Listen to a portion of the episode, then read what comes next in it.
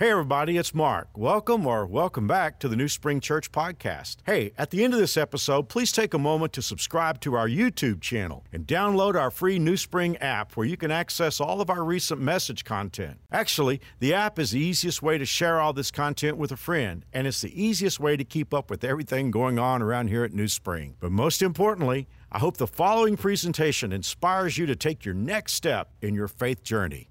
Enjoy.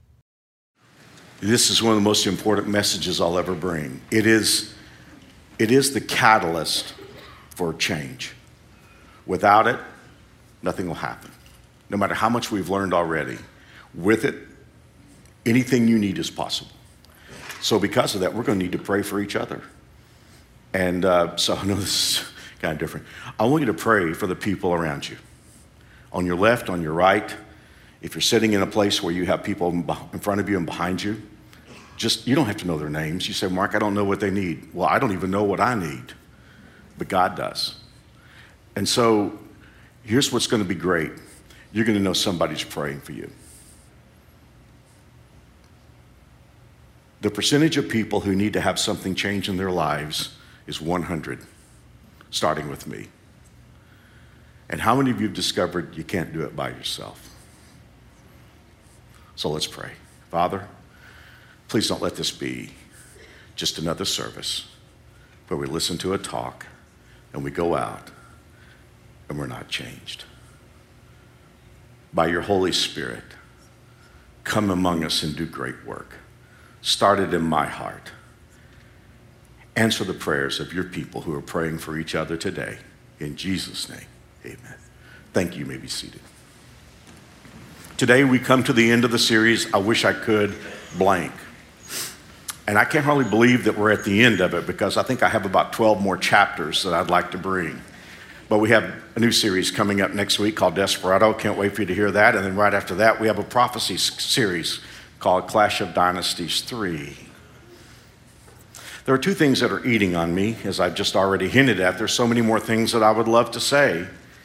But there's a bigger issue that's on my mind today. And I, I, know from the beginning, as I just shared with you, this was always to be the most important message.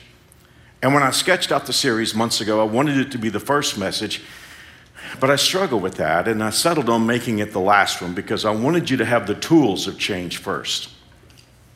If this happens to be your first week at New Spring for the series, let me just kind of let you know that all this series has been about changes that need to be in our lives. I wish I could blank, just whatever it is we wish we could add as an improvement or a change.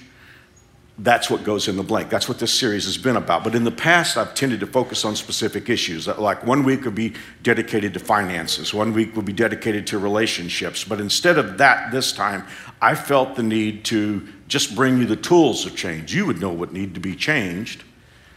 Well, We've talked about those tools already. Week one, I talked about culture, how that most people fail because they try to have an individual solution for every problem, and they never develop a culture of change. They never become a change agent.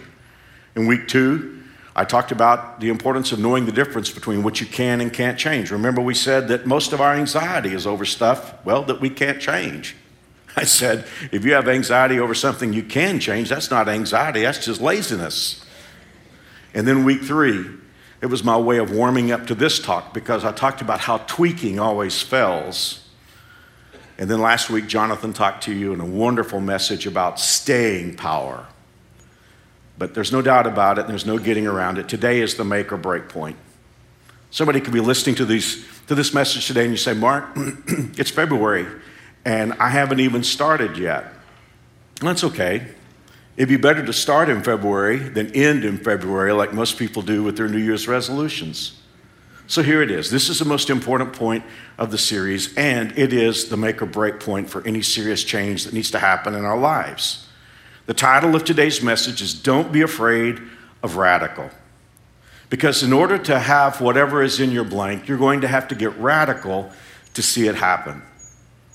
Now, those of you that are a little more perceptive will notice that from the very beginning, I put the word radical in quotation marks. And that's because, and this is really what this whole message is about, those steps that lead to real change aren't really radical, they just feel radical.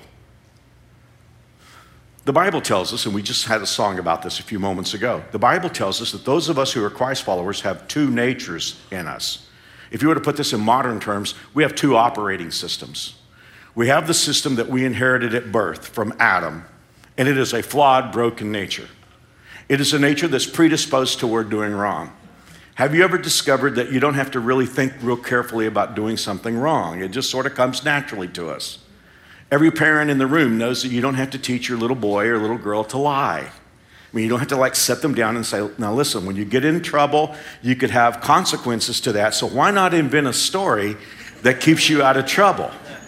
We don't have to do that. I mean, we just have this bent, broken nature that the Bible calls the flesh. But when you accept Jesus Christ as a believer, you get a brand new operating system that the Bible calls the Spirit, and it actually is the Spirit of God living within you. The challenge, as every Christ follower knows, and actually every person who's not a Christ follower, you know it from watching our lives. We don't lose that old bent, broken nature when Jesus Christ sends His Holy Spirit to live in our lives. We have both things going on at the same time, and we get into this head butting battle. So, consequently, you and I are going to have to deal with the old nature and the new nature being present at the same time, which is why this is what death is about. I mean, the Bible tells us that when we die, it's not the end of existence, it's not the cosmic stop sign. It's just we lose that old nature. Or if Jesus comes in the rapture, and as I said a few moments ago, I'm starting a series on prophecy leading up to Easter this year called The Clash of Dynasties 3, the Easter prophecy. This is why when Jesus comes back in the rapture, those of us who are alive at the time, according to 1 Corinthians 15, we will have to be, and here's the word the Bible uses, changed in order to drop off that old nature and get the new one. So, right now, we're living in a world with two natures now, here we go. I'm going to give you four steps to this message, and here's the first one. Real change rarely happens because the part of us that's flawed and broken believes, drum roll, 1115, they do the drum roll. there you go, you guys are good. Real change rarely happens because the part of us that's flawed and broken believes that reasonable is radical and radical is reasonable. This is just about the oldest story in the world. If you go back to the very book of Genesis, when this all got started, God gave instructions to our first parents. And here's what he said He said, You must, you may freely eat from every tree in the garden except the tree of the knowledge of good and evil. If you eat its fruit, you are sure to die. Okay? That's God's plan. You can have every fruit from every tree except one. Reasonable? Sure. I mean, after all, it would be radical to eat from the one tree God said not to eat from because God said, at the moment you do, you're not only going to know good, you're going to know the dark side too. And all this junk that's in our world today hatred, racism, abuse, unkindness, all that, you're going to know that side too. And God's like, I don't want you to know the dark side. Just leave that tree alone. So God's instructions were very reasonable. You can have every tree in the garden, just leave the one alone. It would be radical to eat that one tree. But watch what happens. Satan comes along and he talks to our first mother, and she's trying to explain to him God's reasonable plan. She said, Of course, we may eat from every tree, every fruit of the trees in the garden. The woman replied, It's only the fruit from the tree in the middle of, of the garden that we're not allowed to eat. God said, You must not eat it or even touch it, or you will die. Eve was saying, What God has asked us to do is reasonable. All the trees we can have, one tree we can't. It's reasonable. Now, watch Satan. Satan said, You won't die. In other words, it's not radical to eat from that tree that God told you not to eat from. And then God knows that your eyes will be opened as soon as you eat it, and you will be like God, knowing both good and evil. So Satan came along and he flipped it. Remember, God said you can have all the trees except one, eat from the one, you will die. Reasonable to enjoy them all? Sure. Radical to eat from the one God said not to eat from? Sure. But as I said, Satan came along and flipped it. Satan said, You know, reasonable to eat from all of them except one? That's radical. And eat from the one God said will kill you? That's reasonable. And it's been the same way for all these thousands of years. You and I have an old nature, and it resonates with the message that what's reasonable is radical, and what's radical is reasonable. Many of us have felt that already in this series. Week one, I introduced the series to you. I wish I could blank. And you, many of you filled in a little piece of paper, or at least you did it in your mind. I wish I could be on time. I wish I could save money. I wish I could be healthier. I wish I could have a better relationship with my wife or my kids.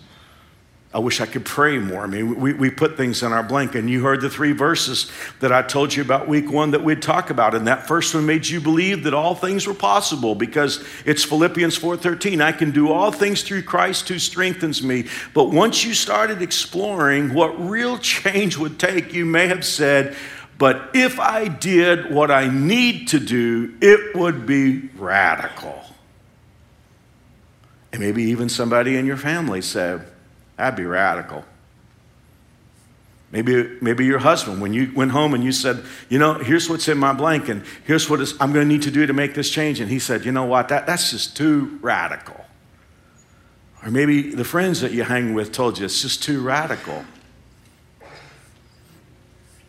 Well, maybe it's time for us to ask is it possible that what feels radical is really reasonable and what feels reasonable to me is really radical? Let's take something simple nutrition. You're like, oh, Mark, I didn't come to church to hear about that. I came to church to hear about spiritual things. Well, the Bible says your body is the temple of the Holy Spirit. Well, anyway, let's just take it because it's easy and it's something that we all deal with. Did you know there's actually something called the Standard American Diet? Strange, isn't it? Standard American Diet. The acronym for it is SAD. Well, the standard American diet is sad. Well, anyway, I, I, I, just in my reading, and I read a lot of different stuff, I came across a guy named Caldwell Esselstyn. Caldwell Esselstyn is uh, a longtime surgeon, doctor at Cleveland Clinic. But sometime, you know, he's back in his career, he started asking the question, what would happen if we learned how to avoid surgery? And so he got really interested in nutrition, and, and, I'm not pushing his program today. I mean, that's, that's something way over my head, but he really began to teach nutrition. In fact, he advised President Clinton after President Clinton had his heart attack. And the incoming mayor of New York City, Eric Adams, you know, he, uh, Esselstyn worked with him and he switched the program because Adams had been diagnosed with diabetes, and within six months he had lost 30 pounds, reversed his diabetes reduced his blood pressure and cholesterol to a healthy, healthy level, enough to lower his risk of heart disease and stroke. Again, I'm not hyping his program. I just want you to know this is an interesting guy because he's a surgeon, and yet at the same time, he was trying to teach people how to avoid surgery. But anyway, oftentimes his, his nutritional program is called extreme. There are people that are like, well, I don't want to change what I eat too much. If I did, that would be extreme. Now, all I want to do is borrow his comment here because it serves the point that we're making today.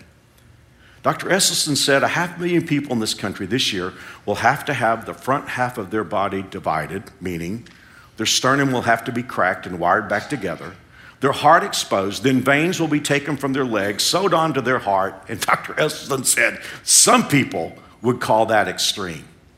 You see what I'm saying?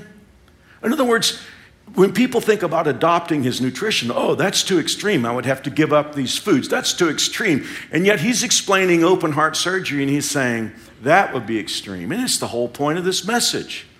We are groomed to believe that what's reasonable is radical, and what's actually radical is reasonable. I mean, think about the fast food commercials that we watch. I mean, we're watching a lot of football this time of year. You watch the fast food commercials. What they're, they're presenting food to us that's really radical and killing us, and yet it's like it's reasonable to do this. You know, you go, I mentioned this earlier in the series. You go to a restaurant, they put, and you say, Mark, we're going to go out to eat after the service. You didn't have to say this, but they put a portion in front of you that could feed a family of eight. We're being groomed to believe nutritionally that what's reasonable is radical and what's radical is reasonable. Okay, enough of that. Except to say, if we're going to change, something has to change, and it's right here. Our thinking has to change. Well, that takes me to the second step. The second step of today's talk is the title Don't Be Afraid of Radical. If it's a change for good, it's not radical anyway. It just feels radical. I want you to look at the third verse of the three that I gave you at the beginning of this series. God has not given us a spirit of fear. See, oftentimes when we look at what real change will entail, we'll go right up to it and, like, oh, I can't do that. But the Bible says God has not given us a spirit of fear and timidity, but of power and love and of self discipline. Okay, you don't need to answer me, but you do need to answer yourself. I wish I could blank. What's in your blank? Is it physical? I got some stuff in my blank that's physical. Is it financial? Is it spiritual? Does it have to do with your emotional health? Maybe it has to do with relationships. Here's the thing when I look at my blank, I wish I could hear blank. I have to understand my old thinking is not going to get me there. My old thinking is why I am where I am. I need new thinking. See, that's, that goes back to message three because oftentimes we human beings believe I just need to tweak my old thinking. The problem is the old thinking. Tweaking it will be like putting perfume on something that stinks. In other words, my old thinking got me where I am. I've got to have new thinking. The Bible talks about this. This is the first sermon I ever brought. I was 16 years old. I brought it on New Year's Eve, 1972, and I spoke from this text. Do not conform any longer to the pattern of the world why? Because it says radical is reasonable and reasonable is radical. Do not conform any longer to the pattern of this world, but be transformed by the re, look at the middle word, newing of our mind.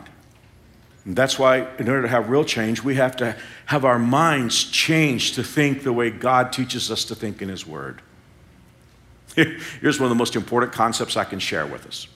In 1 Peter chapter 1, verse 13, Peter said, Gird up the loins of your mind.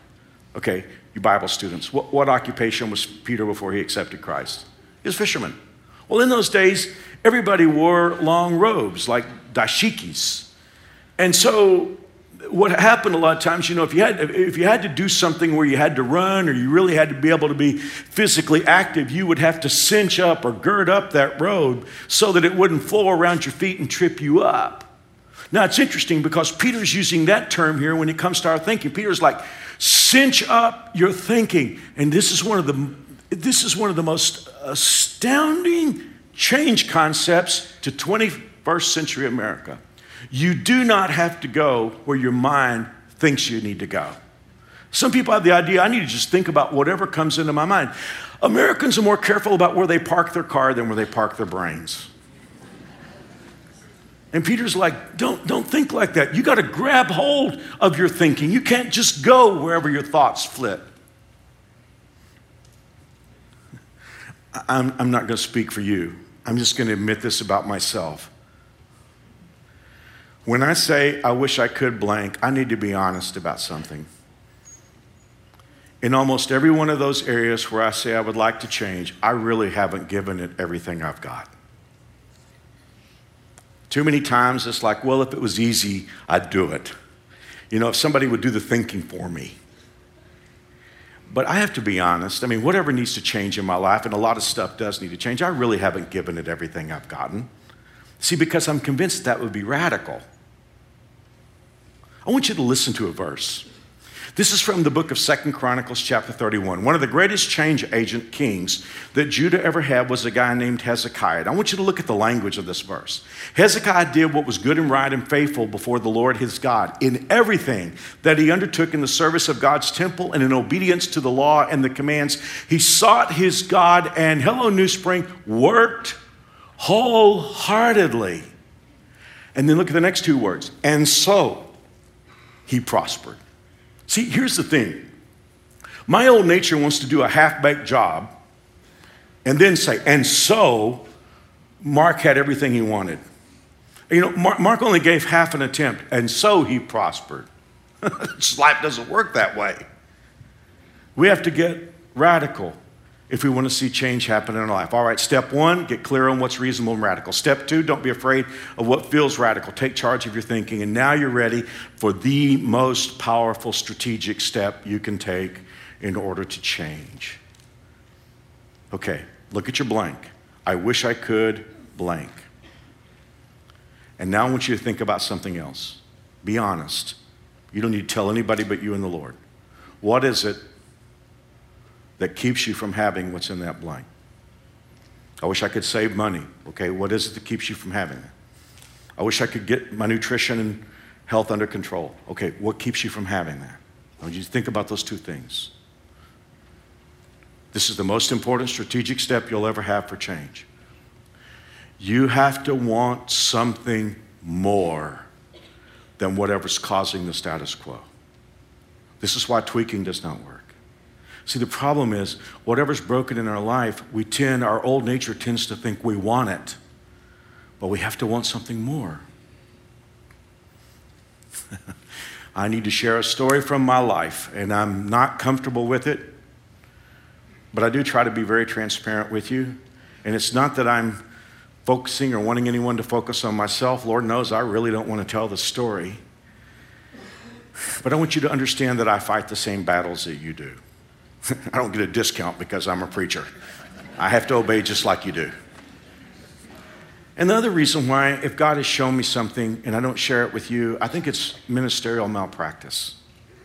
And so I'm about to share a story with you that I've never shared fully, and I'm not comfortable doing it. Every once in a while, I want to tell the tech team, can you just tape this one time and then play the video for the other services? Some of you who go way back in time will remember the first part of this. In October of 2010, I had just finished delivering a message in a graduation. And as I was sitting out there in the seats after I was finished, there was a song that was being sung. Something happened I'd never had experienced before. I started having an interruption to my vision. It was like a flashing light in the middle of my vision, and I lost some of my sight. And then as that light, light began to move, and it started to move off to the side, and I thought, it's over, great, great, whatever it is. But by the time I got back in my car, I realized I couldn't think very clearly and I couldn't say words I wanted to say. By the time I got back home in Andover, I could not remember my granddaughter's names. Well, you can guess what you would think was happening to me. But after a while, it all passed and memory came back. I was able to talk just fine. I thought, well, it's kind of a glitch. I should have gone to the doctor. Every guy in the room knows about that. Like, well, I'll be okay. And then it happened again.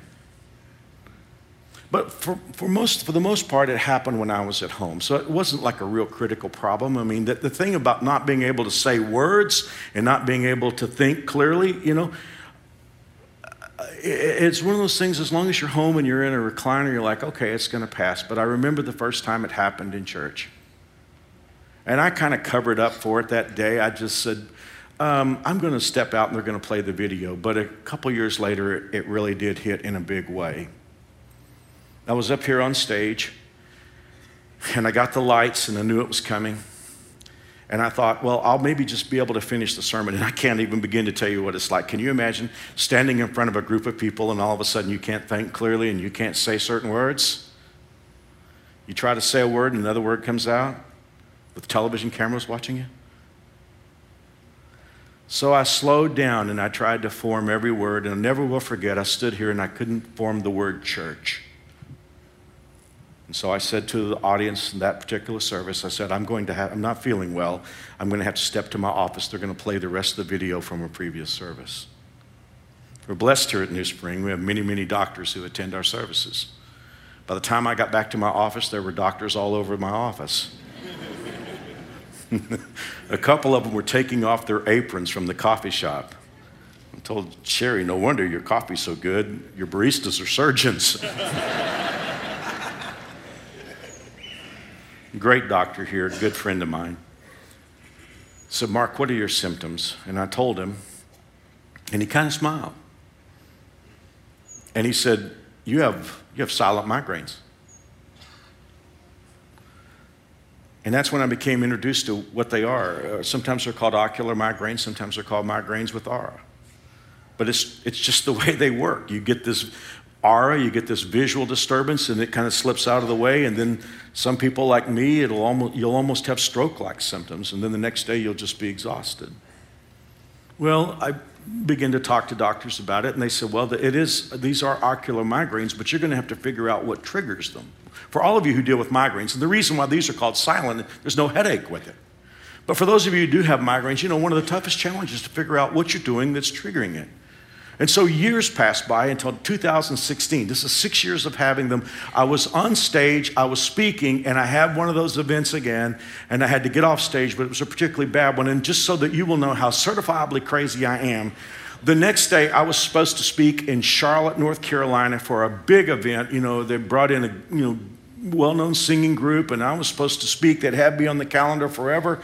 And here I am, I'm in the airport in Chicago, and I still can't remember. And that night, that Monday night, I still wasn't quite right. Can you imagine sitting right here? In a few moments, they're going to call me up to speak, and I'm like, here I am speaking to this great conference, and I don't even know if I'm going to be able to speak.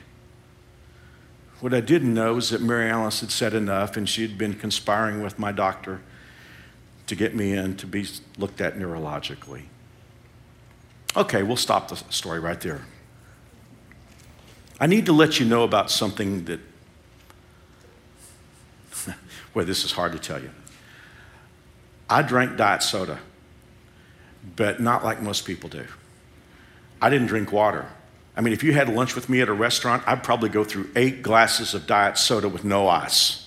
I was so well known for it that when I would go to speak somewhere, I would go to my hotel room and the refrigerator in my hotel room would be filled with diet soda.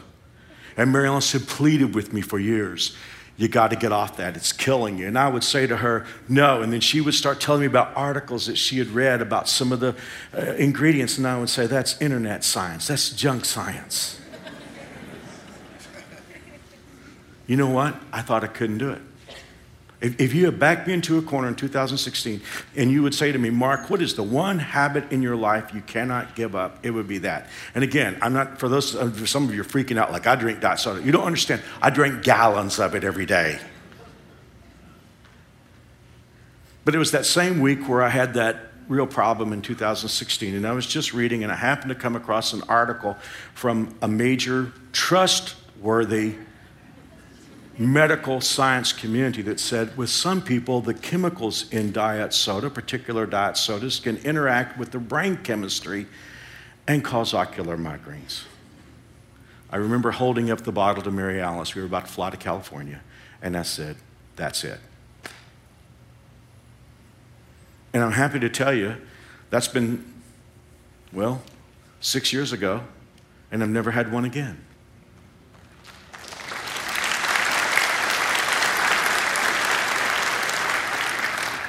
I'm, I'm honest with you. If, if someone had a polygraph on me right now, I would pass it with flying colors. I did not believe I could ever give up that habit. And yet, all it took was for me to want something more. I want to do what God called me to do. And I said to myself, if something can take me off stage while I'm communicating God's truth, it has to go. And here's the deal whatever it is that you're thinking you can't do, you will never get there by tweaking. You will never do it, you'll never do it by cutting back. You'll have to want something more. If something's broken in your marriage and you know what to do about it, but it's radical, you got to want something more than what you feel like doing, what you feel like saying, what you feel like eating, what you feel like spending. You have to want something more. Okay, let's go to step four. When we're backward on what's radical and reasonable, we believe what's reasonable is radical, and we look at what's in our blank and we say to ourselves, if it weren't so radical, I would do something about it. For instance, there's a guy here and you're, you're hooked on porn. You say, I'm not really hooked, but you're in it all the time. And, and, and you know, you, you, you could give your wife your passwords, or maybe you gave your wife your passwords, but you discovered a workaround. Now, here's the deal you could get rid of the internet. I could never do that. Everybody's got to have the internet. That would be too radical. Although the porn is threatening every healthy relationship in your life, and it's devastating to your spiritual life. But you're like, you know, I could never, I, it, getting rid of the internet would just be too radical. No, no, no. Radical is screwing up every relationship in your life and having a dark spiritual relationship with God.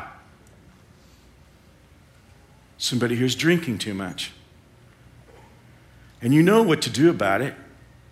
But you're asked, you say, you know what? If I were to stop doing this, it would be too radical. I mean, how would I hang with my friends? And on top of that, my friends are my friends because we drink together and they might drop me.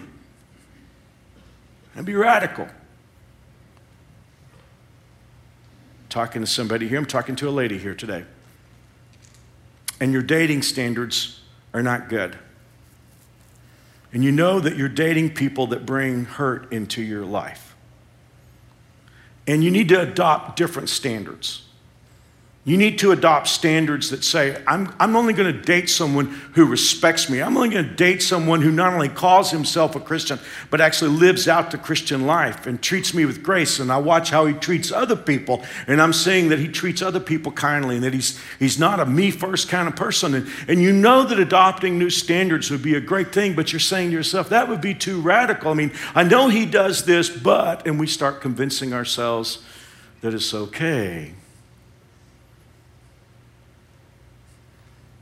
But you're saying it would be too radical to adopt those standards, so you keep being vulnerable to destructive people, which sounds radical to me. Doctor already said your last physical, I'm worried about some of your numbers. You're kind of borderline, borderline hypertension, borderline diabetes. I'm just kind of concerned. And you know, you know what's killing you. But healthy nutrition just seems too radical, and junk food disease and dying early feels reasonable. You know, whatever it is. If we're backward on radical and reasonable, we look at change and we say, too radical. And although we probably don't admit it, we say to ourselves, and here's the thing, and I'll close with this.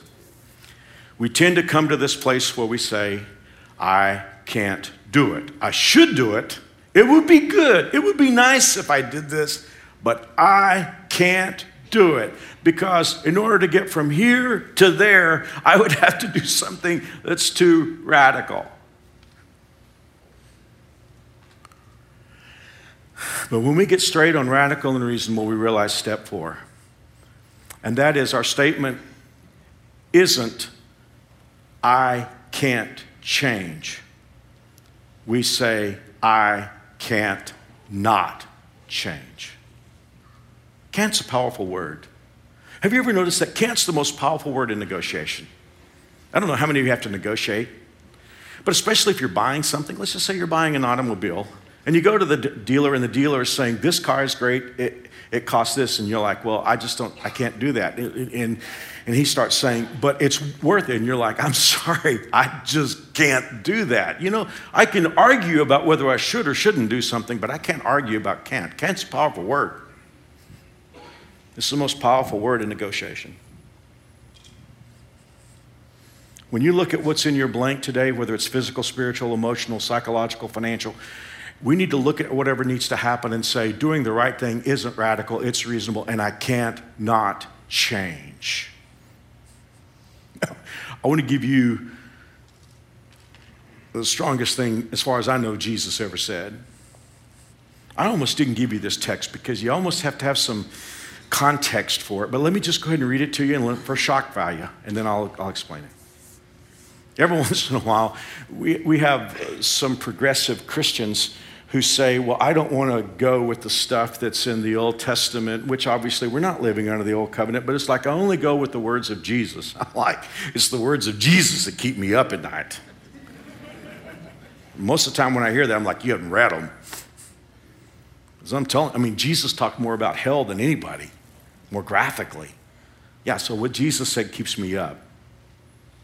But here's what he said. I just don't, don't freak out when you hear this. I'll explain it in a second. If your right eye causes you to sin, poke it out and throw it away. It is better to lose one part of your body than for your whole body to end up in hell. If your right hand causes you to sin, chop it off, throw it away. It's better to lose one part of your body than for your whole body to be thrown into hell. Now, I want to be real clear on this. Nobody was ever encouraged to throw their right eye away and chop off their hand and throw it away. Jesus is just simply saying, listen, when it comes to going to heaven, no excuses. I mean, it's a free gift. I mean, but there are people like, well, I can't. I, and Jesus is saying, look, whatever, whatever you're using for an excuse, you need to understand it's not that you can't do it, it's that you can't not do it.